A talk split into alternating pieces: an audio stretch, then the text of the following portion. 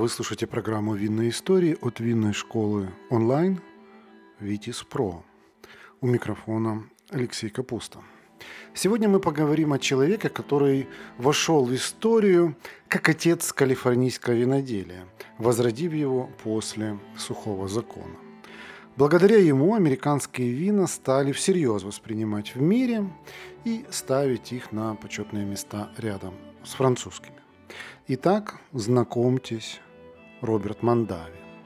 Он родился в Миннесоте в 1913 году в семье итальянского иммигранта Чезаре Мондави.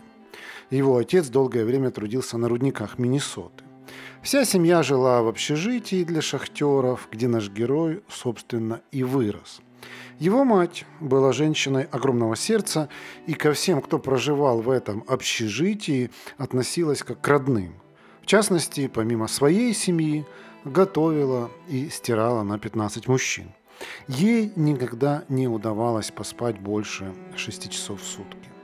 Возможно, именно от нее Роберт Мандави унаследовал свое фантастическое трудолюбие – но до этого мы еще дойдем, а пока вернемся в тот период, когда после тяжелого труда на рудниках Чезаре Мондави удалось скопить деньжат, чтобы открыть свою бакалейную лавку. А затем в США объявляют сухой закон, и семья переезжает из холодной Миннесоты в солнечную Калифорнию. Там они обустраиваются в городке Лоди, чтобы заняться виноградарством. Казалось бы, почему такой странный выбор? А дело в том, что люди в США не стали пить меньше вина, они просто перешли на домашнее виноделие. Так, благодаря сухому закону, Чезаре Мандави, отец Роберта, стал уважаемым человеком и сколотил неплохой капитал. Настолько, что смог дать своим детям приличное образование. И вот в начале 30-х годов наш герой едет учиться в Стэнфорд и поступает на факультет бизнеса и экономики. Но даже там тема виноделия не отпускает его. Парень несколько лет подрабатывает на винодельне Sunny Сент Хелена Вайнери. А в 1936 году Роберт возвращается домой и активно погружается семейный бизнес. И надо сказать, весьма успешно. В 1943 году по его инициативе семья покупает винодельню Чарльз Круг на горе Святой Елены в долине Напа, выложив за нее солидную сумму в 75 тысяч долларов. Поначалу бизнесом управлял Чезаре, отец семейства. Позже руководство перешло к его сыновьям Роберту и Питеру. И здесь наш герой начинает еще смелее внедрять свои идеи. Он горит желанием производить в Калифорнии вина во французском стиле. Но как это сделать? У Роберта на этот вопрос есть четкие ответы. Нужно выращивать классические французские сорта, использовать чаны из нержавеющей стали, холодную ферментацию, выдерживать вино в дубовых бочках. Все это он понял во время своего путешествия по Европе – 1962 году. Тогда Роберт поездил по известным виноградникам Франции, в основном Бордо, Бургундии, Долины Роны, а также побывал в Риохе, Тоскане и Пьемонте. Пробовал тамошние вина, общался с виноделами, вникал в технологии, исследовал бочки, а после возвращения домой сказал брату «Я понял роль винодела и увидел эту профессию совершенно в новом свете». Роберт был полон решимости и убежден, что в Калифорнии можно делать вина, которые по вкусу ничем не будут уступать французским. Увы, его брату Питеру не пришлись по душе эти идеи. Он был сторонником подхода «не чини того, что работает» и делал упор на разнообразие сортов и массовое производство. Питер и слышать не хотел о европейских традициях, о винах класса премиум – его вполне устраивал непритязательный калифорнийский стиль тех времен. Надо сказать, что дело было в 60-х, и винная индустрия США в те годы отставала от европейской на тысячу световых лет. Братья никак не могли прийти к компромиссу. Питер считал, что Роберт своими рискованными экспериментами погубит семейный бизнес, который до сих пор стоит их отцу таких усилий. Роберт же, в свою очередь, злился на зашоренность Питера. Ну и ссорились они, как положено в итальянских семьях, темпераментно, с криками и битьем посуды. Все это дошло до точки кипения и превратилось в грандиозный скандал, за которым последовал судебный иск.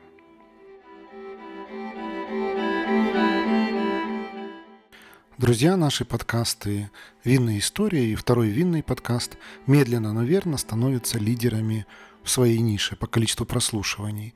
Нас слушают настоящие любители вина, а значит, у нас можно купить рекламу. Запросите наш медиакит по ссылке в описании к этому подкасту, и вы удивитесь, насколько доступной и результативной может быть реклама в подкастах. Подробности нам до сих пор неизвестны, но после этой истории в 1965 году пути братьев разошлись. Но именно этот переломный момент стал началом новой важной главы в жизни Роберта. Ведь кто знает, смог ли бы он стать отцом калифорнийского виноделия, если бы не поссорился с братом. Надо сказать, что Роберту Мандави на тот момент было 52 года. Многие в этом возрасте уже считают, что лучшие события жизни в прошлом и начинают готовиться к пенсии. А Мандави создавал именно в это время, именно в этом возрасте свой бизнес с нуля. Первым делом наш герой покупает участок то колонн в самом сердце долины Напа. Чтобы объяснить этот выбор, приведу цитату непосредственно из самого Мандави – прогуливаясь по Токолону, любуясь его очертаниями и виноградниками, вдыхая запах богатства его почвы, я понял, что это особенное место. Он излучал неопределенные качества, которые я не мог описать.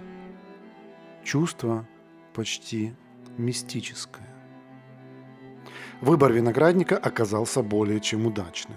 Именно здесь он вырастил первый каберне савиньон для вин в бордоском стиле и савиньон блан для легендарного фюме блан, которые в итоге и прославили его. Но об этом чуть попозже.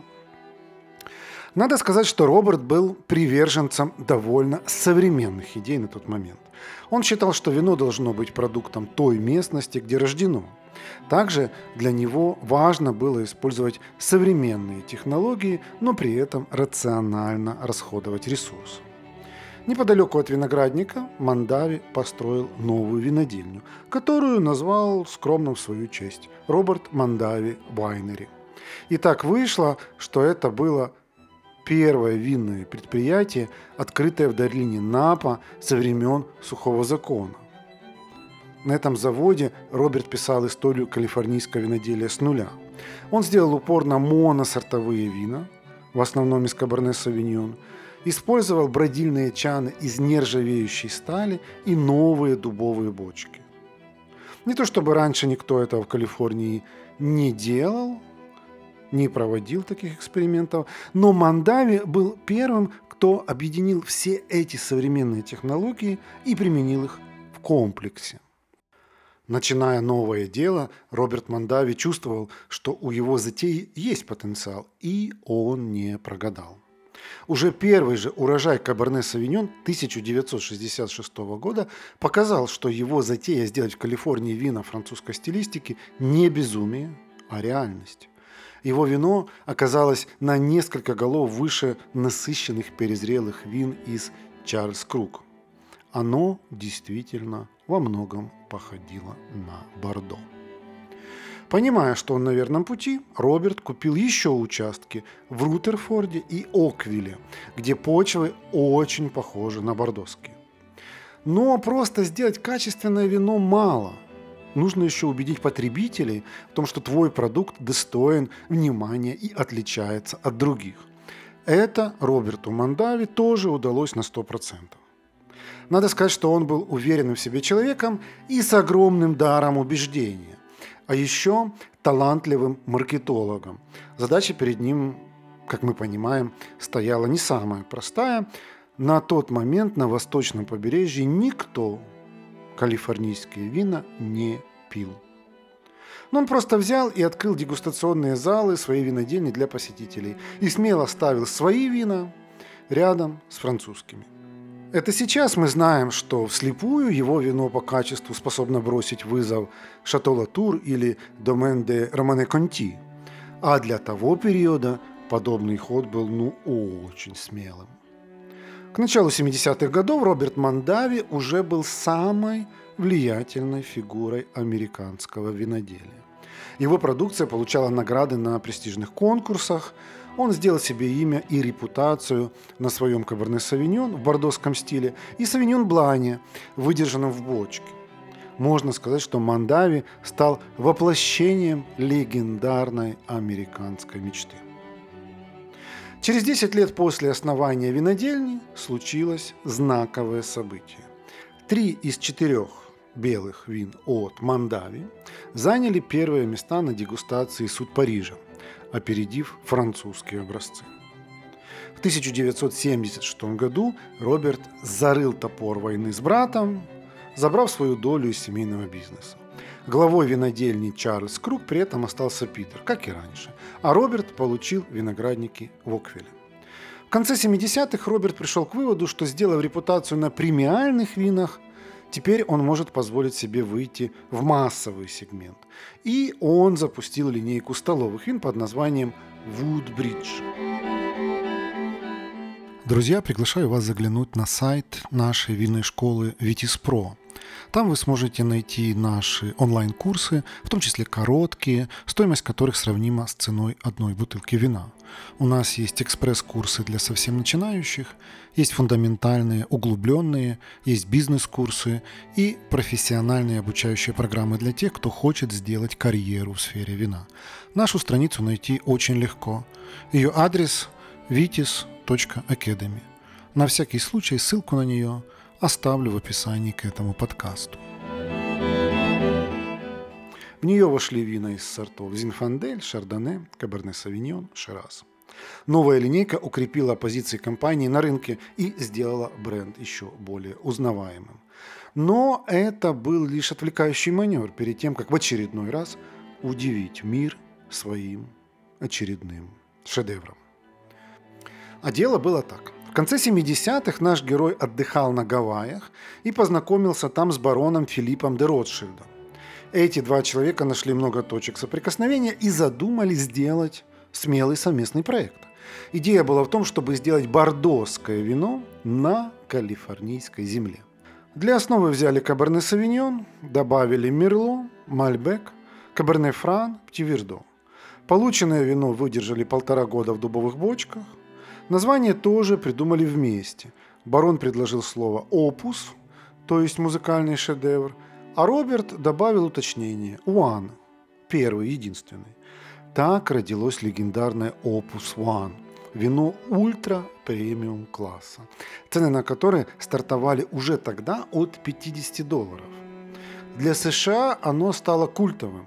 За ним охотились гурманы и коллекционеры. Критики оценивали этот образец выше 93-95 баллов, то есть выдающееся вино. На первом же винном аукционе в США в 1981 году первый ящик дебютной партии ушел за 24 тысячи долларов. Собственно, сам аукцион затеяли ради Opus One, и в дальнейшем он стал самым большим благотворительным мероприятием мира.